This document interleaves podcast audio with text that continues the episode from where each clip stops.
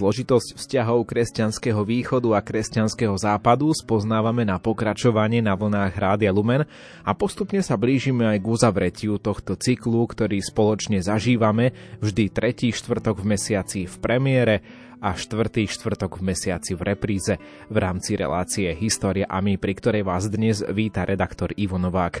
O chvíľu nás čaká aj hudobný výber Diany Rauchovej, ale aj úvahy, ktoré do relácie pripravil náš dnešný host Jan Krupa, riaditeľ prelumené neziskovej organizácie. Čím viac času uplynulo od Tridentského koncilu, tým viac bolo medzi kresťanmi latinského obradu rozšírené presvedčenie, že Kristova cirkev môže existovať len tam, kde veriacich vedie Petrov nástupca ako viditeľný zástupca pána. Od úsvitu 18.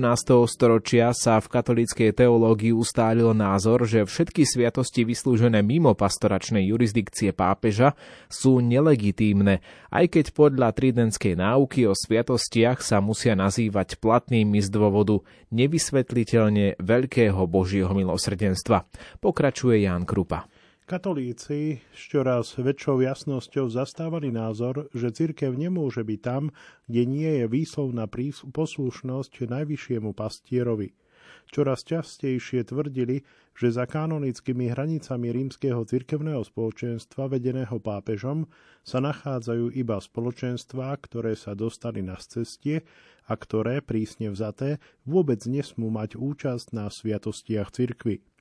Jedným z dôsledkov tejto novej orientácie ekleziológie, teda náuky o cirkvi, bolo, že na prelome 18.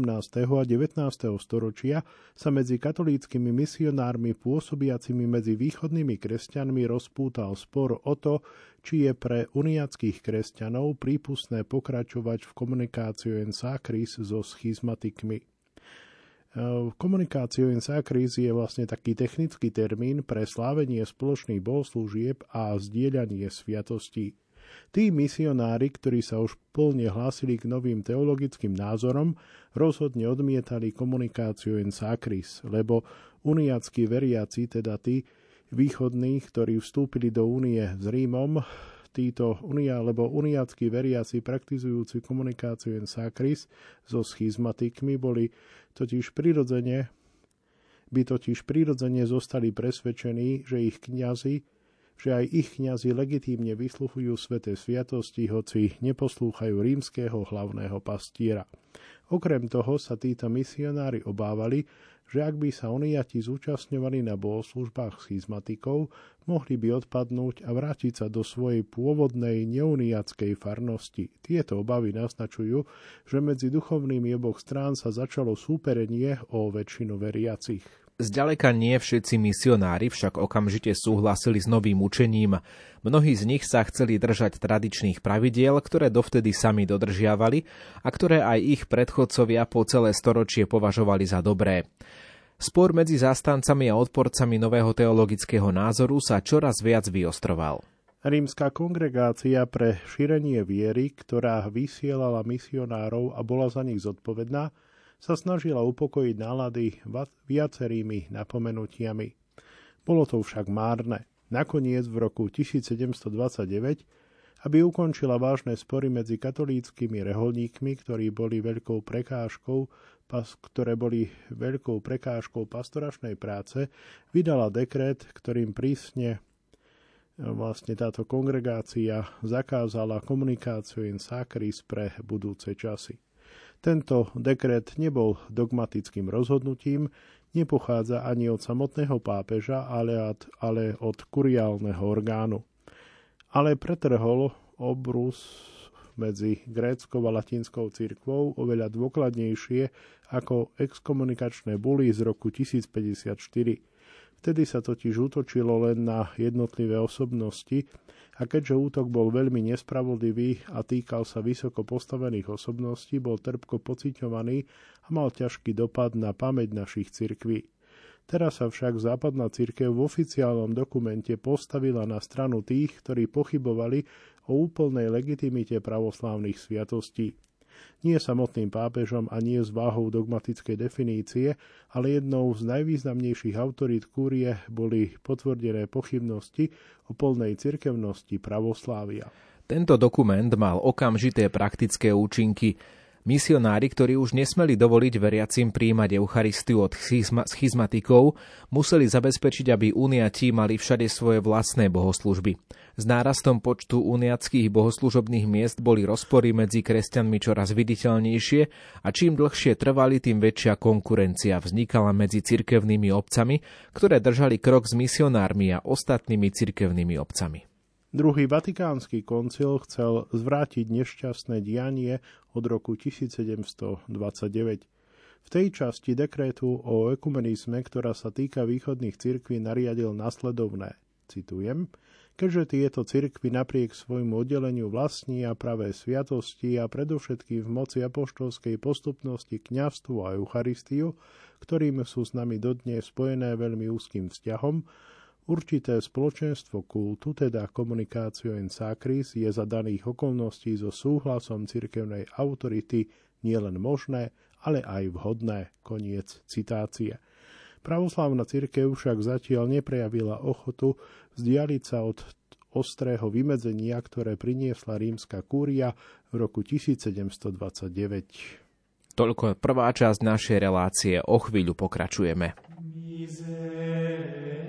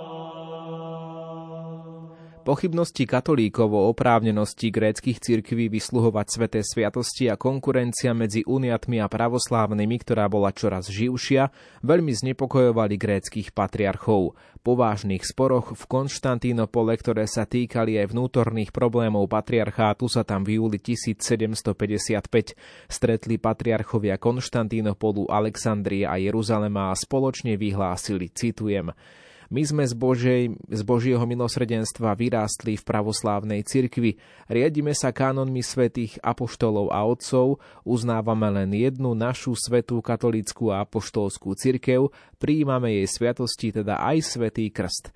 Sviatosti heretikov považujeme za zvrátené, za cudzie apoštolskej tradícii a za výmysel skazených ľudí, ak sa neudelujú tak, ako to Svetý Duch prikázal apoštolom a ako to Kristova cirkev zachováva dodnes.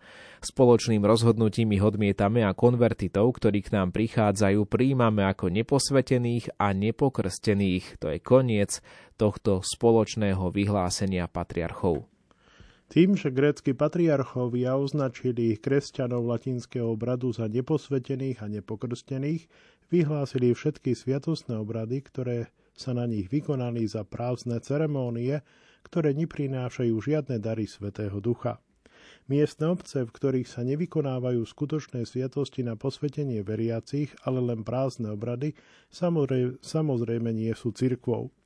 Týmto rozhodnutím sa grécke cirkvy jasne oddelili od západného kresťanstva. Nikdy predtým v dejinách cirkvy nedošlo k porovnateľnému odsúdeniu medzi gréckou a latinskou cirkvou. Antiochísky patriarchát, ktorého patriarcha sa na tomto rozhodnutí nepodielal, ho čoskoro prijal za svoje. Tým bol zavedený v celom gréckom svete. Na druhej strane ruská cirkev odmietla pripojiť sa k úplnému odsúdeniu západnej cirkvy. Svoj nesúhlas dala najavo tým, že v roku 1757 vydala nariadenie, že konvertiti z katolíckej cirkvy, ktorí už prijali sviatosť birmovania, majú byť v budúcnosti prijatí do ruskej cirkvy bez nového birmovania. Tvrdá konfrontácia medzi Grékmi a Latiníkmi tak viedla aj k vnútornému teologickému konfliktu medzi Grékmi a Rusmi. Od nepamäti boli apologetické spisy z pera hierarchov a teológov na oboch stranách písané v pomerne ostrom, polemickom tóne. Dokonca aj v 18. storočí sa sotva mohli stať viac neláskavými. Napriek tomu v tomto 18. storočí došlo k zásadnej zmene vo vzájomnom hodnotení latiníkov a grékov. Z konkrétneho cirkevného života totiž vyplýva, že latinská a grécka cirkev sa napriek vzájomným výčitkám a obvineniam v teologickej literatúre až do 17. storočia navzájom rešpektovali ako strážcovia zjavenej pravdy a ako vysluhovatelia sviatostí z ich vzájomného správania je zrejme, že až do tohto obdobia sa napriek napätiam a dlhotrvajúcim rozkolom stále považovali za Kristovú cirkev povolanú k spáse ľudstva. Od 18. storočia sa však situácia zmenila ako vidno najmä z troch skutočností z cirkevného života, od 18. storočia prikladali obe strany teologickým obvineniam z ekleziologického hľadiska takú váhu, aká im dovtedy nebola pripisovaná. Keď sa spoločenstvo prerušilo pre nejaký antagonizmus, jedna skupina zvyčajne tvrdo kritizovala učenie alebo bohoslužobné zvyky druhej skupiny. Vtedy boli toho názoru, že pravda Evanielia u ostatných dostatočne nežiari pre kritizované nedostatky. Ale len vo veľmi zriedkavých prípadoch považovali kritizované nedostatky za skutočnú zradu pravdy, ktorá by ostatných odvádzala od pána a jeho pravdy. Jedným z takýchto prípadov bol napríklad ikonoklazmus. Ak ide o chybu takého rozsahu, cirkev, ktorá sa jej dopustila, sa od nej musí odvrátiť, aby sa mohlo obnoviť cirkevné spoločenstvo. To sa stať skutočne stalo v prípade ikonoklazmu alebo ikonoborectva. V drvivej väčšine prípadov však cirkvi pri obnovení cirkvného spoločenstva dovolili, aby vytýkané nedostatky pretrvávali. Nesmeli by tak robiť v prípade akéhokoľvek nedostatku, ktorý považovali za zradu Evanielia. Z toho vyplýva, že predmetné nedostatky nepovažovali za odvrátenie sa od pravdy, ale za jej čiastočné poznanie, čiastočné v zmysle Pavlových slov o nedokonalosti každého poznania na zemi. Čiastočné poznanie sa malo zlepšiť, ale stále predstavovalo pridržiavanie sa pravdy. Rešpektovali sa sviatosti, ktoré slávili tí druhí. Napríklad, keď vojenskí úspešní križiaci usúdili, že by mali vymenovať biskupov pre Grékov z vlastných radov, latinskí biskupy spolu so zvyšnými gréckými biskupmi vytvorili spoločnú synodu pod vedením jedného patriarchu. Veriacich gréckej cirkvi považovali za pokrstených a ich kňazov za vysvetených. Bez váhania s nimi vysluhovali sveté sviatosti a obmedzené príjmanie sviatosti existovalo až do 17. storočia. Po stáročiach sporov sa nakoniec v 15. storočí uskutočnil vzájomný koncil. Stále sa považovali za oprávnených adresovať slovo pravdy ľuďom spoločne ako jediná Kristova cirkev. Hoci Gréci a latiníci dosť často ostro kritizovali teologické formulky a cirkevné zvyklosti tých druhých, vo svojich dobrých hodinách vždy na novo videli, že aj o ich doktrinálnych rozdieloch treba hovoriť skôr ako o komplementárnych, než o antitetických, ako to vyjadril druhý vatikánsky koncil. V 18. storočí sa to však zmenilo. Západná cirkev začala popierať, že by biskupy a kňazi, ktorí nepodliehajú pápežovi, mohli prípustne vysluhovať sveté sviatosti. Grécké cirkvy úplne popierali právomoc západnej cirkvy, ktorá bola od nich oddelená, vysluhovať sviatosti. Obe strany teda tvrdili, že pán dal sviatosti na riadne vysluhovanie iba im. Každá z oboch strán sa odteraz považovala za jedinú služobníčku spásy človeka za cirkev, ktorá jediná vedie k väčšnej blaženosti. Taktiež už nechceli pripustiť, že sú spoločne povolaní svedčiť o pravde Evanielia ale za ich rozdielnym učením tušili protiklady a rozpory. Postoj ostatných teraz vykladali ako popieranie pravdy Evanielia. Grécka a latinská cirkev sa odvtedy chápali ako oddelené vo viere. V téme budeme o chvíľu pokračovať.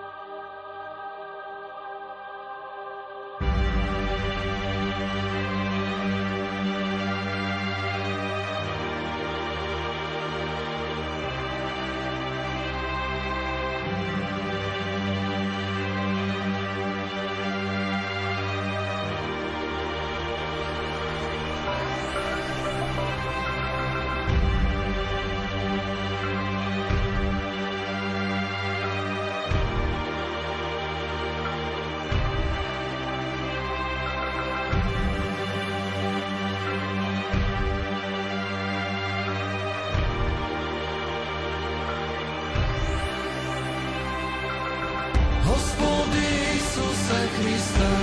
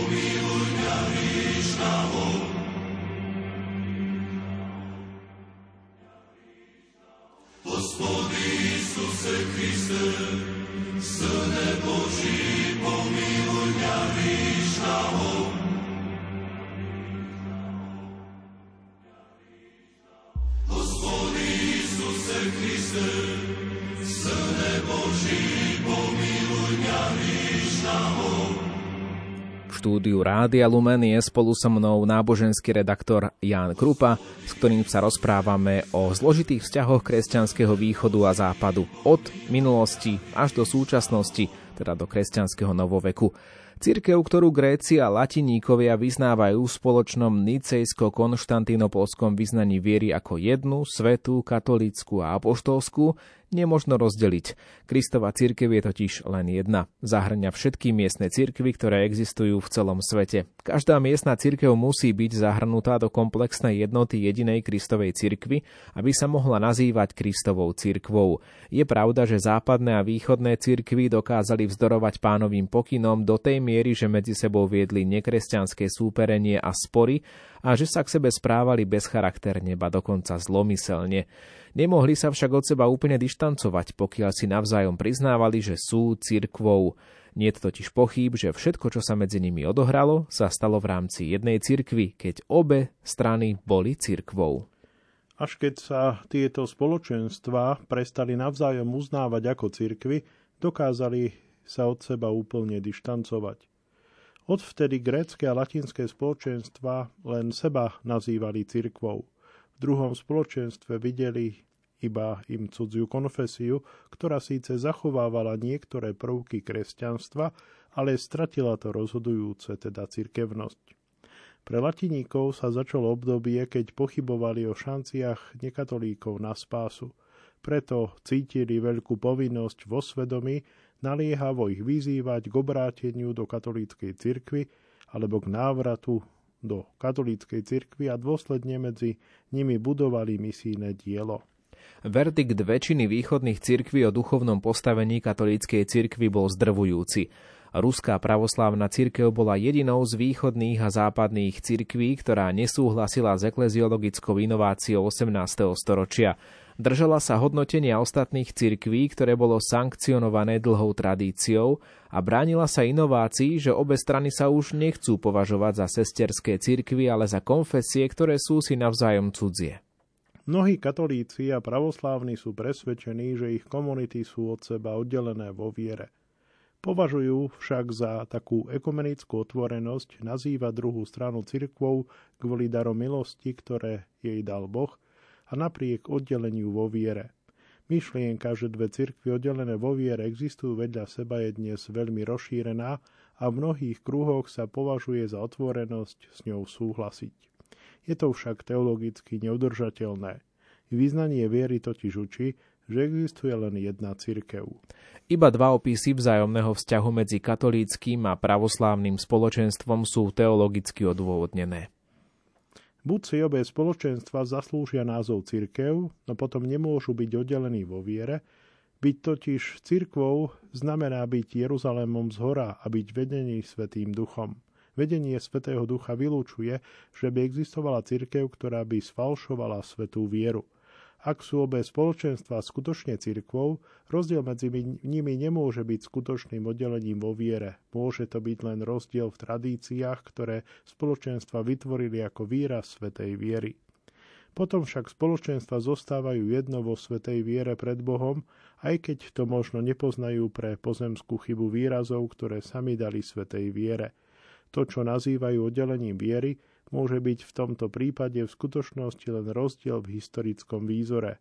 Potom je však neopodstatnené neúprostné vzájomné odmietanie, ku ktorému došlo v 18. storočí. Treba ho čo najskôr zrušiť. Ale ak to, čo sa stalo v 18. storočí, bolo opodstatnené, tak potom nie je ekumenickou otvorenosťou, ale ekleziologickou nedôslednosťou hovoriť o katolíckej cirkvi popri pravoslávnej.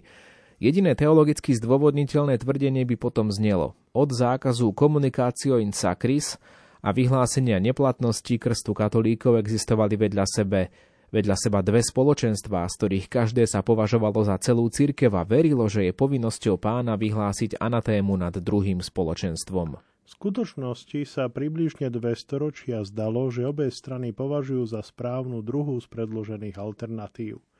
Vše pravoslávne konferencie a druhý vatikánsky koncil sa však začali opäť vzdialovať od ostrého vzájomného odmietania, ktoré prevládalo v 18. storočí. Komisia pre pravoslavno-katolícky dialog hovorí vo svojej balamanskej deklarácii o zmene orientácie, ku ktorej odvtedy došlo. Doslova čítame – na oboch stranách sa teraz uznáva, že to, čo Kristus zveril svojej cirkvi, teda vyznávanie apoštolskej viery, účasť na tých istých sviatostiach, najmä na jedinom kňastve slaviacom jedinú Kristovú obetu a apoštolská postupnosť biskupov, to všetko nemožno považovať za výlučné vlastníctvo len jednej z našich dvoch cirkví. Z tohto dôvodu sa katolícka cirkev a pravoslavná cirkev navzájom uznávajú ako sesterské cirkvy, ktoré sú spoločne zodpovedné za to, aby Božia cirkev zostala verná svojmu božskému určeniu. Ako tento dialog ďalej prebiehal, tomu sa budeme venovať v druhej polovici našej dnešnej relácie História a my.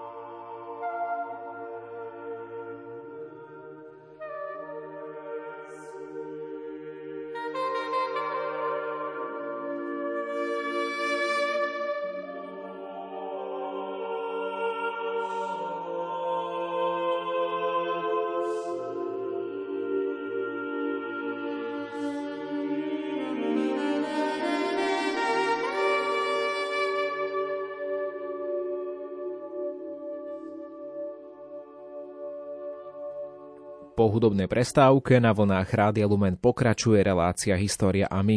Dnes s Jánom Krupom hovoríme o zložitých vzťahoch kresťanského východu a západu. Ktokoľvek je vo viere oddelený od jedinej spásonosnej cirkvy, patrí v zmysle Evanília k strateným ovciam. Jediná spásonosná církev má takýchto kresťanov priviesť domov a jej duchovní majú po nich pátrať ako dobrí pastieri. Preto sa od vzájomného odsúdenia v 18. storočí začalo obdobie cirkevných dejín, v ktorom sa oduševnení katolíckí misionári vo veľkom počte vydávali na cestu, aby pohli východných kresťanov k prestupu do katolíckej cirkvy. Ten, kto si príliš málo uvedomuje, aké ekleziologické presvedčenia ich k tomu podnecovali, vystavuje sa riziku, že ich prácu podniknutú z dôvodu svedomia bude vykladať ako prozelitizmus, ako to bolo otec Jan. Aby sme boli spravodliví voči vtedy konajúcim ľuďom a aby sme adekvátne zhodnotili obetavé nasadenie misionárov, musíme sa pýtať na ich motívy. Tie boli samozrejme ovplyvnené ekleziológiou, teda náukou o cirkvi, ktorá bola v tom čase rozšírená. Treba zjať do úvahy, že konanie misionárov, ktorí od 18. storočia veľmi horlivo napomáhali konverzie, plne zodpovedalo ich ekleziológii. Preto im a ich konaniu treba preukazovať tú úctu, ktorú si zaslúži každý človek, ktorý sa svedomito orientuje na zásady, ktoré považuje za správne. Tým sa pravda, že uznáva len ich svedomitý postoj a nasadenie, ale nie ich misijné dielo. Konanie misionárov, ktoré bolo v ich dobe svedomité, si v dnešnej dobe už nikto nesmie brať za vzor. Lebo druhý vatikánsky koncil a všepravoslavné konferencie sa odvrátili od ekleziológie, ktorá bola vytvorená v 18. storočí a ktorá je základom misijného diela došlo k obnove práv starej tradície, ktorá bola uznávaná do 18. storočia a preto je misijná práca tohto druhu zakázaná. Preto Komisia pre pravoslavno-katolícky dialog vo svojom frajzínskom dokumente vyhlásila, že uniatizmus, ktorý poháňal takúto misiu, treba odmietnúť ako metódu hľadania jednoty, pretože je v rozpore so spoločnou tradíciou našich cirkví. Počas približne 200 rokov, počas ktorých sa nedbalo na spoločnú tradíciu našich cirkví, boli katolíckí misionári kedy tedy veľmi úspešní v privádzaní domov pravoslávnych kresťanov do katolíckej cirkvy. Niektoré pravoslávne cirkvy tým vážne utrpeli, preto by bolo dobré, keby nám nepodozrivý svedok z tohto obdobia vysvetlil, ako o tom uvažovala vtedajšia teológia.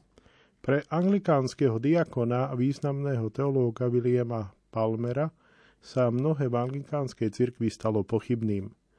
Znepokojoval ho najmä nedostatok katolicity, pretože anglikánska cirkev v tom čase považovala za správne, aby sa obmedzila na britské impérium.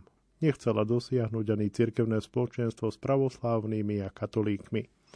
Nakoniec im Palmer úplne prestal dôverovať pretože aj on spolu s veľkou väčšinou nekatolíkov svojej doby obviňoval rímskeho biskupa zo zneužitia úradu, chcel byť prijatý do pravoslávnej cirkvy. V Konštantinopole mu povedali, že na to, aby získal prístup do cirkvy, musí najprv prijať krst. Z toho videl, že v jeho dobe nielen katolíci, ktorí to výslovne povedali, ale aj pravoslavní Gréci tvrdili, že sú jedinou a výlučnou Kristovou cirkvou. V listoch svojmu ruskému listovému priateľovi Alexejovi Chomiakovovi písal o svojom sklamaní z gréckej cirkvi, ktorá sa považovala za jedinú spásonosnú cirkev, ale nekonala podľa toho.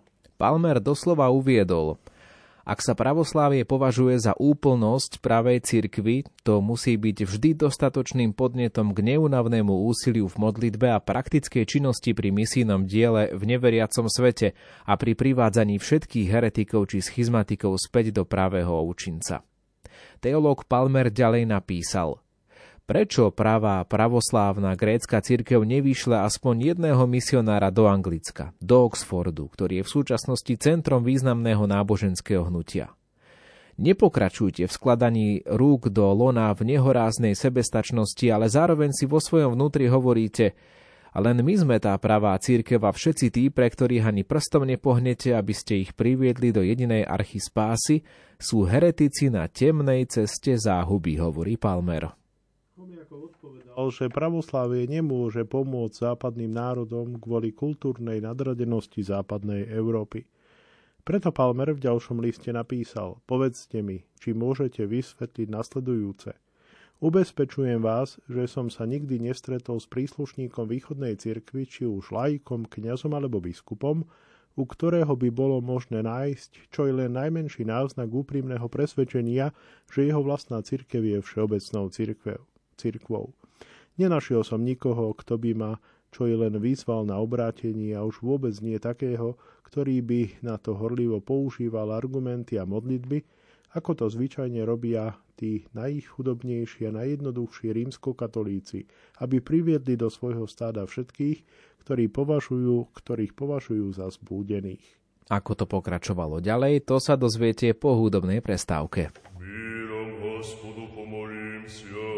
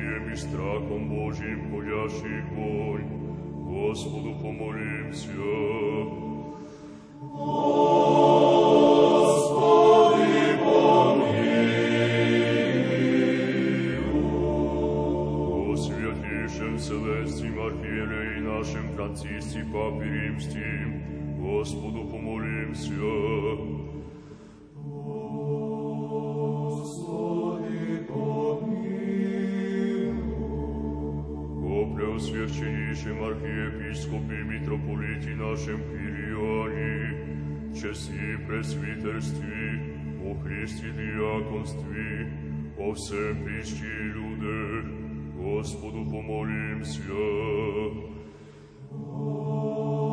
Господи, помилуй.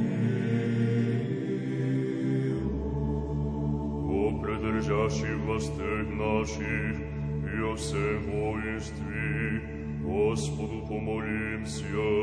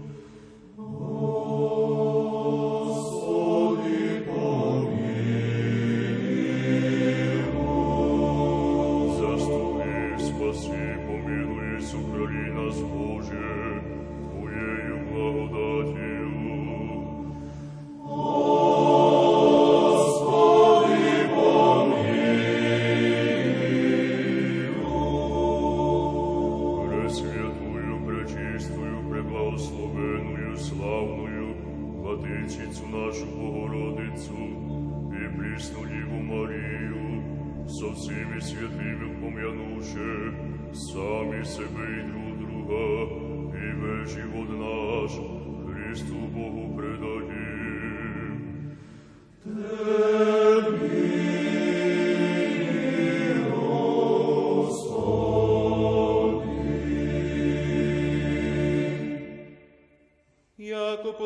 подобаєте ви всякая слава, честь и поклонение Отцу и Сыну и Святому Духу, ныне и присно и во веки веков.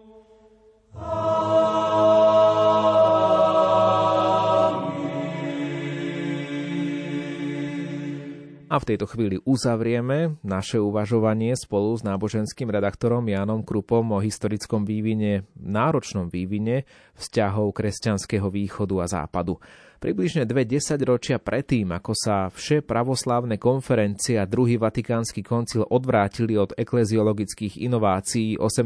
storočia, encyklika Mystici Corporis z roku 1943 predstavila nároky na exkluzivitu v najostrejšej podobe, v akej boli kedy vyjadrené v učiteľskom dokumente katolíckej cirkvi. Doslova sa v nej píše – v skutočnosti sa však medzi členov cirkvi majú počítať len tí, ktorí prijali kúpe znovuzrodenia a vyznávajú pravú vieru, ktorí sa sami žalostne neoddelili od štruktúry tela alebo neboli vyčlenení z pravoplátnej cirkevnej autority pre najzávažnejšie previnenia. Lebo v jednom duchu, hovorí apoštol, sme všetci pokrstení v jedno telo, či už Židi, alebo pohania, či otroci, alebo slobodní. Preto ako v pravom spoločenstve veriacich v Krista je len jedno telo, jeden duch, jeden pán a jeden krst, tak tiež môže byť len jedna viera a preto ten, kto odmieta počúvať církev, má byť na pánov príkaz považovaný za pohana a verejného hriešnika. Preto tí, ktorí sú oddelení vo viere alebo vo vedení, nemôžu žiť v tomto jednom tele a v, jednom, a v jeho jednom božskom duchu. Tieto slová výlučne stotožňovali rímske cirkevné spoločenstvo s Kristovou cirkvou. V encyklike Humani Generis z 12. augusta 1950 boli dôrazne pokarhaní tí katolícky teológovia, ktorí si stále mysleli niečo iné. Píše sa tam, Niektorí sa nepovažujú za viazaných učením, ktoré bolo pred niekoľkými rokmi vyhlásené v okružnom liste, ktorý vychádza z prameňov zjavenia a vyhlasuje, že tajomné Kristovo telo a eklézia katolíka Romána sú jedno a to isté. V tom čase boli katolícky dogmatici nútení robiť rôzne rozlíšenia pojmu príslušnosti k cirkvi, aby zosúladili šance na spásu nekatolíckých kresťanov, ktoré neboli úplne popreté, ale napriek tomu sa považovali za pochybné a so všeobecným sprostredkovaním cirkvi pri spáse. Pochybné dogmatické teórie, ktoré sa na to stali nevyhnutnými, tiež svojím spôsobom dokazujú, že názor, ktorý v našich cirkvách prevládal približne 200 rokov, nebol dobrý alebo správny. To, že bol zavrhnutý, bolo pre nauku o cirkvi, teda ekleziológiu, takým aktom oslobodenia. Prvý návrh dogmatickej konštitúcie druhého vatikánskeho koncilu o cirkvi, ktorý bol pripravený počas obdobia prípravy na koncil, zodpovedal encyklika Mystici Corporis a Humani Generis. Uznával za Kristovú cirkev iba rímsku cirkev. Tento návrh bol počas prvého zasadania koncilu ostro kritizovaný. A tak v reakcii na to teologická komisia do druhého obdobia vypracovala nový návrh. Aj ten obsahoval vyhlásenie, ktoré cirkev vedenú rímským pápežom a biskupmi v spoločenstve s ním exkluzívne označovalo za Kristovú cirkev. Koncilové plénum odmietlo toto vyhlásenie schváliť a výslovne vylepšilo text. Vzhľadom na jasné rozhodnutie o prvom a druhom návrhu nemožno pochybovať o tom, aké boli skutočné zámery koncilu. Chcel odmietnúť názor, že katolícka cirkev pod dohľadom rímskeho biskupa je jedinou Kristovou cirkvou. Prehistória textu, ktorý koncil napokon schválil, začiatku odstraňuje dôvod na akýkoľvek exkluzívny výklad. To, aké cenné sú tie rozmanité prvky posvetenia a pravdy, ktoré sa nachádzajú mimo kanonických hraníc katolíckej cirkvy, vysvetľuje dekret o ekumenizme, ktorý bol prijatý na jednom a tom istom slávnostnom zasadnutí spolu s dogmatickou konštitúciou o cirkvi. V tomto dekréte sa o všetkých cirkvách a cirkevných spoločenstvách kresťanského sveta hovorí, že sú v Božom pláne spásy vyvolené, aby boli nástrojmi spásy. Nie sú bez významu a váhy v tajomstve spásy a to napriek nedostatkom, ktoré sa k ním podľa našej viery viažu. Kristov duch totiž uznal za vhodné použiť ich ako nástroje spásy. Okrem toho, v osobitnej časti týkajúcej sa východných cirkví sa spomína ich sviatostný život a zdôrazňuje sa, že východní kresťania majú liturgické slávenia, najmä Eucharistiu, ktorá je prameňom života cirkvy a prísľubom alebo závdavkom budúcej slávy, v ktorej veriaci, zjednotení so svojím biskupom, majú prístup k Bohu Otcovi prostredníctvom Syna slova, ktoré sa stalo telom, ktoré trpelo a bolo oslávené vyliatím Svetého Ducha a tak dosahujú spoločenstvo s Najsvetejšou Trojicou, keď sa stali účastnými na božskej prirodzenosti. Vzhľadom na vzácnosť sviatosti sa potom o východných cirkvách hovorí – Takto sa prostredníctvom slávenia pánovej Eucharistie buduje a rastie Božia cirkev v týchto jednotlivých cirkvách. V pravom a plnom zmysle slova teda východné cirkvy druhý Vatikánsky koncil nazýva cirkvami. Od druhého Vatikánskeho koncilu katolícka ekleziológia pri uvažovaní o cirkevných spoločenstvách, ktoré nie sú v úplnej jednote s nami katolíkmi, opäť venuje pozornosť predovšetkým darom Božej milosti, ktoré sa nachádzajú na tejto i druhej strane deliacich línií. Až na druhom mieste sa zaoberá nedostatkami, ktoré nemožno prehliadnúť pri žiadnom serióznom ekleziologickom skúmaní skutočnosti, pretože tam žiaľ sú – Katolícka ekleziológia sa však opäť naučila ďakovať pánovi za to, že napriek rozdeleniam, ktoré vyrástli z ľudskej nedostatočnosti, naďalej zjednocuje oddelených prostredníctvom darov spásy. Opäť získala plné uznanie starobila ekleziológia našej cirkvy, hlboko zakorenená v tradícii a zastretá inováciami počas dvoch storočí medzi zákazom komunikáciu in sacris, kongregáciou pre šírenie viery, a encyklikami Mystici Corporis a Humani Generis. Hovorí Jan Krupa, ktorý autorsky pripravil dnešnú reláciu historiami. No a teda naozaj blížime sa ku koncu nášho rozprávania o zložitých vzťahoch kresťanského východu a kresťanského západu. Ak ste zvedaví aj na ďalšiu našu reláciu z tohto cyklu, zapnite si nás opäť tretí štvrtok v mesiaci apríl v premiére alebo štvrtý štvrtok v mesiaci apríl v repríze. Dnes ste počuli aj hudobný výber, ktorý pripravila Diana Rauchová a slovom vás sprevádzal Ivo Novák.